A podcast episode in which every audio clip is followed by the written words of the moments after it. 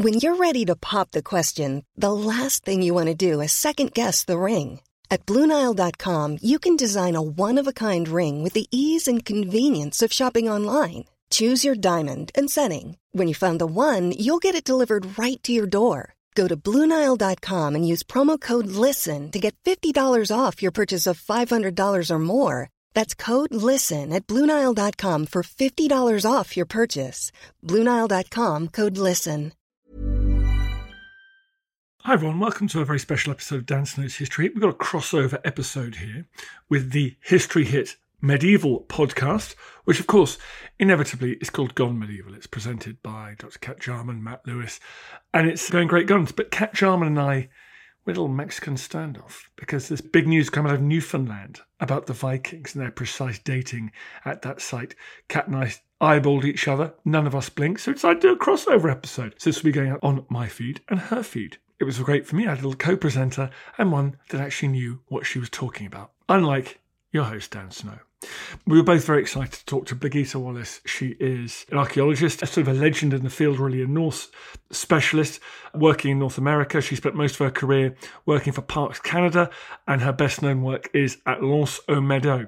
Google is such a wonderful site. It's on the northern tip of Newfoundland. It is the most perfect place the Vikings could possibly have built a way station if they were travelling from their settlements in Iceland, Greenland, in to the North American continent. And so, sure enough, when legendary husband and wife team in the 1960s started looking for Viking sites in North America, they just looked at the map, they hiked into this point, Helge and Anne Ingstad, they were found humps and bumps. They did actually find a Viking settlement. I have been there. It's one of the most exciting places I've ever gone.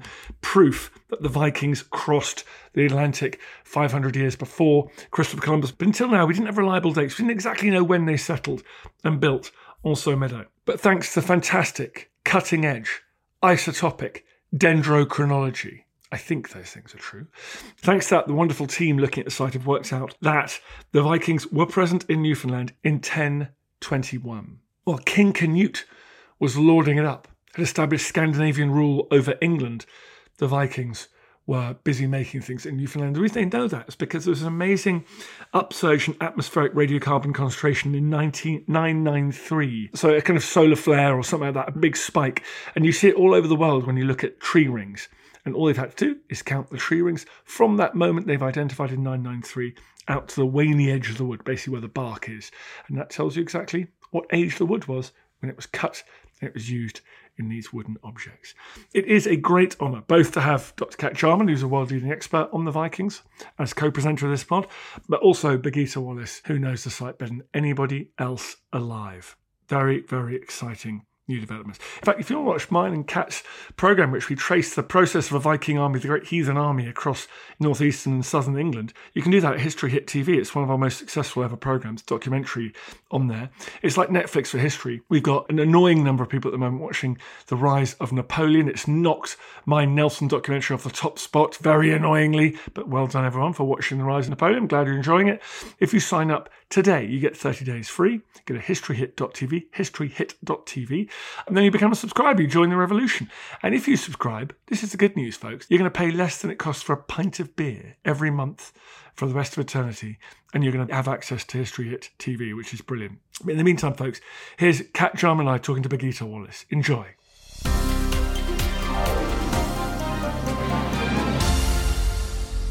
Thank you so much for coming on the podcast. Thank you very much for inviting me. It's great to have you on talking about this exciting discovery. Yes, it is. It's very unusual to get anything absolutely precise in archaeology. Yeah, I mean, this is really something that's taken the world by storm, hasn't it, for so many reasons? So, yeah, we'd, we'd love to hear a bit more about it. Yes, well, I'm only an archaeologist, so I do not understand all the science behind it. But it's a really interesting discovery that every so often there is solar activity that affects the radiocarbon in uh, trees, and that affects the tree rings. And the year 993 94 had a period of solar activity that was unusual, very unusual, and it affected tree growth in the entire world. And it's reflected in the tree rings the tree rings will show a spike. They form a sharp peak, and it becomes very distinctive in tree rings. And if you know that this happened in 993 94, you can use it for dating. If you have a piece of wood with bark and it's cut and you can see the tree rings, if you can identify this one tree ring, you then can count the rings from the bark in. And you know that that particular tree ring is from 993 94, then you can just count the rings out to the bark. And if you have 14 more rings, then you just add that to 993 94, and you get a date when that tree was felled. And of course, that is very useful. You've been very modest and said you're just the archaeologist, but as the archaeologist, you must be thrilled when the scientists deliver evidence like this to you because it must confirm lots of things that you believe about this site. Yes, from the archaeology, we have decided the L'Anse aux Meadow site, which was chosen to test this new method because the site had already been dated roughly to the late 10th century, early 11th century. We knew that from a, we have a large number of radiocarbon dates, but they were not precise. Although radiocarbon dates over the years we have been using them have become much more accurate or have less error margin than before, but we certainly did not have an exact date for the site. So when Margot Kuitems, and I apologize for my pronunciation of her site, I cannot do it in Dutch, which is quite different. When she and her co worker, Michael Dee., came to us and said they would like to see if we could get an exact date on L'Anse aux Meadows. I was very excited. And it's exciting for so many reasons, isn't it? So, I mean, obviously, the method in itself is exciting, but should we just backtrack a bit to the site itself and why it's interesting? So, this really is the only known and excavated Viking site in North America, and you really one of the main people to have, to have excavated it. So, can you tell us a little bit what was actually discovered there, just sort of to go back to the beginning? Well, it made quite a splash in the news when Helge Ingstad, the Norwegian Helge Ingstad, in 1960, 61, he found it in 1960, declared that he had found a Norse site. And the excavation began there. But it's located on the northernmost tip of Newfoundland, at the top of a long peninsula, in an area which in the 1960s was quite remote. I mean, there was no road in. When I came there, I had to walk in the first time. So there was a lot of skepticism. Not so strangely, because for a couple of hundred years, people have been looking for this particular Norse site since we have textual references to Norse people from Greenland coming to North America. Yeah, that's from the sagas, isn't it? Yes. So the sagas describe this Vinland, which nobody quite knew where it was. Exactly. I mean, there are descriptions in the sagas how they sailed from Greenland and south. The sagas are deceptively accurate in their descriptions of things. So people have become sure of yes, it's there or there, and it varied from Labrador down to the Washington area, and everybody using the same text. So there was a lot of disbelief in what Helge Ingstad had found. Yeah, so we had these sagas describing this Vinland, and then in the 60s, this discovery is being made, and he was claiming that this was it, this was the same site. Yes. And what they found were eight buildings and these buildings form three complexes, each consisting of a big hall and a smaller building right beside it. And it's on the shore of a bay looking out towards Labrador. And the buildings, architecturally, you can see immediately that They are the same type as you find in Iceland and Greenland in the early 11th century. They're built of sod over a wooden frame, and the halls found there are very large. They can room about 30 people each. But there was disbelief because no other professionals had gone there. It was so difficult and so remote that people didn't bother even checking out. But eventually, it was recognized that yes, this really is a Norse site. And then you got involved a little after that, didn't you, in the excavations? Yes, I worked with the Ingstads a couple of summers, and then the site became a National Historic Site of Canada. And a committee was formed with the Ingstads as the head of it to see how they could develop it the way Parks Canada usually does, prepare it for visitors and so forth. And we found out that there was many questions that still remained unanswered. For instance, how long were they there? And what did they do?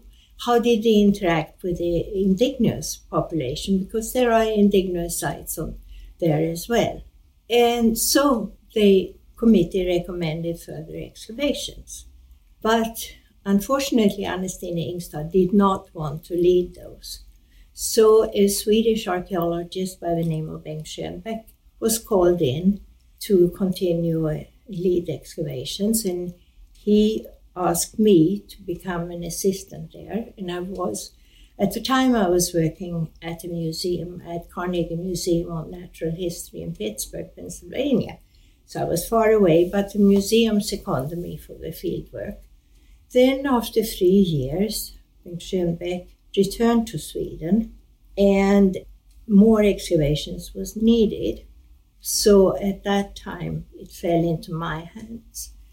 At that time, I became the director for the archaeology of the site. And that was a pretty amazing thing to be part of, really, wasn't it? Yes, and it so happened too that in 1975, for personal reasons, I wanted to leave Pittsburgh. And Parks Canada offered me a job as archaeologist for the Atlantic region of Parks Canada. And L'Anse aux Meadows came under that. So it became part of what I did for Parks Canada. I'm always struck by its position geographically. It's perfect for crews moving from Greenland down into the eastern seaboard. And there's a hint, isn't there? There's a hint that Norse people did go further south. But is it the butternuts that you found? Yes, after one excavation, I took all the seeds and handed to a botanist and asked him, Can you identify them? And also, are they natural to the region? And he said, Oh, everything is it's exactly what you expect, except for these darn butternuts. What are they doing there? And that, of course, sent me searching for where do they grow. And it so happens that the northernmost limit for butternuts is in northeastern New Brunswick. But the nuts, there are three of them. Unfortunately, we haven't been able to radiocarbon dating because the DNA also has more or less disappeared over time. But they were found in context with the Norse artifacts. We knew that they had come there with the Norse. And that opened up a whole new window what the site was about. You're listening to Dan Snow's history and a Gone Medieval crossover. We're talking about the Vikings in the New World. More after this. Join us today during the Jeep Celebration event. Right now, get 20% below MSRP for an average of 15178 under MSRP on the purchase of a 2023 Jeep Grand Cherokee Overland 4xE or Summit 4xE. Not compatible with lease offers or with any other consumer incentive offers. 15,178 average based on 20% below average MSRP from all 2023 Grand Cherokee Overland 4xE and Summit 4xE models in dealer stock. Residency restrictions apply. Take retail delivery from dealer stock by 4 1. Jeep is a registered trademark. Hi there, everyone. I want to tell you about a podcast that I think you'll like. It's called Mysteries at the Museum from Travel Channel. It's narrated by my good friend and host of American History Hit, Don Wildman. On Mysteries at the Museum, Don travels across the US to find objects that tell shocking stories of American history. You'll hear about the portrait linked to the first bank robbery in American history and about the failed invention from World War II that became one of the most popular toys for kids. Uncover the secrets behind these incredible objects and learn about the history of war, science, crime, and everything in between.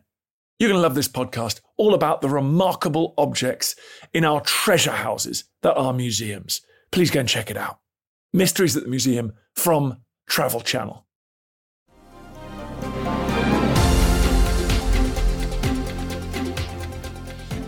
Do you think we'll ever find sites that are further south into either New Brunswick, the maritime provinces, or even into New England? Do you think that's the dream? It's the dream, but I really doubt it. For one thing, I don't think we will find any trace of them in the area where I think they went and got the butternuts, which is the Miramichi, Chaleur Bay area of New Brunswick because you had a handful of people there for a couple of months, probably living in tents and booths or just temporary Norse dwellings where you build the walls but don't bother with a roof, but you add a tent cloth or so to cover them instead. As for more sites than L'Anse aux Meadows, when you know now that the initial period of uh, the Greenland colony didn't have more than about four to 500 people. And Meadows is very big. It would have been able to room anywhere between 60 to 90 people. That's a big proportion of the entire colony in Greenland. And especially as the type of artifacts we found at Meadows are primarily of male nature it's hard work like iron making, carpentry, and boat repair. Then you don't expect people to have had energy to go and build another site of the same nature. Cat, it's so amazing, isn't it? Listen to Brigitte here because you're someone who specializes in the Vikings going east all the way into Central Asia, and now we're talking about the very furthest westernmost point of that Norse expansion as well. So it's a very special thing for you, I imagine. It really is for both of us. Yes, it is. it's because I ended up in the Western Hemisphere. And I know from my DNA I'm 14% Norwegian, so there. it is really remarkable. I think it shows that westernmost that you've been looking at and the easternmost that I'm looking at. But it's quite similar because a lot of these are quite temporary because what you've been describing is this they're quite temporary settlements, aren't they? They're not sort of permanent colonies. And I think we see that in so many other parts. We see that, you know, early stages in England and we see it in the East as well. They're, they're sort of temporary camps for specific reasons, which I think is quite remarkable over that distance. And can you say a little bit more about the reason for this settlement? I mean, the reason for Lonesome existence is, I think, it's not colonization, it is exploration of what would be useful to use in Greenland because it was a new settlement in Greenland in a completely different environment than Iceland. So they had to change their lifestyle to some extent. And also, they knew here were other lands, and let's see what's there. So it's just an exploration, but it was not a possibility to actually expand as colonists all the way there. It was too far away from the mother country. So, do we know then? I mean, is that the reason, do you think, that it was so short term, that distance? Why did it not last? Why did they not stay and settle? Well, the Greenland colony was too small to split up further. To found a settlement, we know from the later colonization, it takes three to four hundred people. And especially in a, when you found a new settlement where there is you can't go to a store and buy things. You have to start completely from the beginning. Even with herds, with cattle, with sheep, you have to build them up. You can't transport a huge herd of sheep or cattle in Viking ships. You have to be modest at the beginning and expand them. So there were sort of natural limits then, I suppose. Yes, but you could also see the usefulness of finding another area where you have, for instance, tree growth, since Greenland did not have that to any extent. And that would have been useful. And I do think they kept contact with the areas north of L'Anse aux Meadows, in the closer ones, like uh, Labrador, that has big forests. Yeah. And in the sagas, one interesting aspect is the interaction between the indigenous population and these incomers. And you said that that was one of the things that you'd wanted to look into as well. Is that something that we know anything about? Yes. At L'Anse aux Meadows, I think we know that they did not encounter indigenous people there. As far as we can tell from the rough, relatively rough radiocarbon datings we have, there were no indigenous people there between around 850 and 1200, except one little really tempting piece, a little arrowhead that could be from the time of the Norse, but it was found inside one of the turf walls. And we don't know if it was shot into that or if it was simply in the turf when the doors came there, because that's a possibility as well. Can you give us a sense, us soft British people, give us a sense of what winter is like in Anse Meadow, or what it was like in the 11th century? What do we think the climate would have been like for months on end? It would have been slightly warmer than, let's say, in the 1970s. Now, of course, we are approaching that again. And today, winters can be uh, have a lot of snow but he certainly wouldn't have had more snow than in Greenland. They would have been used to the environment there. It's very similar to that of Iceland. Winters are not terribly cold, and summers are short. But they were used to that from both Iceland and Greenland. But we have one interesting fact, and that is if the temperatures had been 1.5 to 2 degrees warmer. There may not have been snow there at all. The winter of 1998, the overall winter there was warmer, so there was no snow at L'Anse aux Meadows at all. If I hadn't seen it with my own eyes, I wouldn't believe it. So that could have been the case in the early thousands. One thing that nobody's found there, there's no sign of any burials, is there? So there's no cemetery, there's nothing like that. So we don't have evidence for any of the people who came there and really who they were. No. We searched high and low for that We have air photos, we have foot inventories, and we thought we found one, one of the early years there. And we began digging. It had worked for about two or three days when the caretaker of the site, a local person by the name of Lloyd Decker, son of a man who had led Helge Ingstad to the site, came and sat down on the low turf wall and said, hmm, I see you are digging my turnip garden. Ah, so not quite. because they had walled gardens in the little walls were of turf.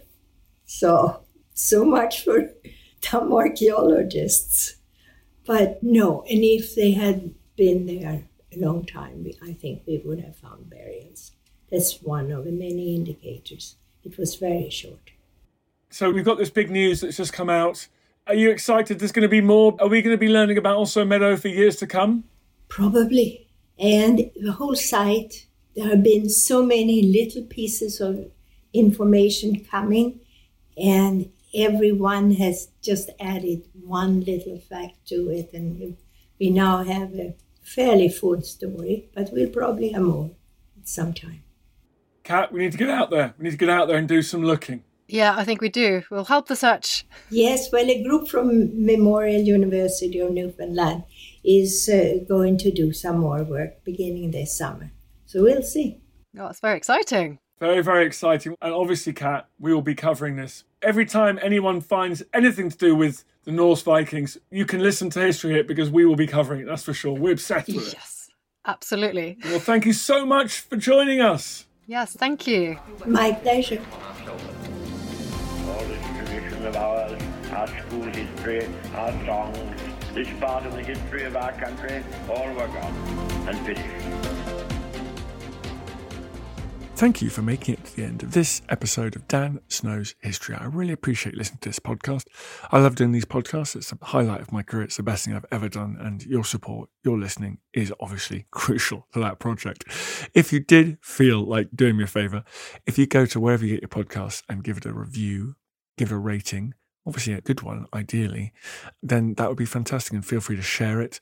We obviously depend on listeners, depend on more and more people finding out about it, depend on good reviews to keep the listeners coming in.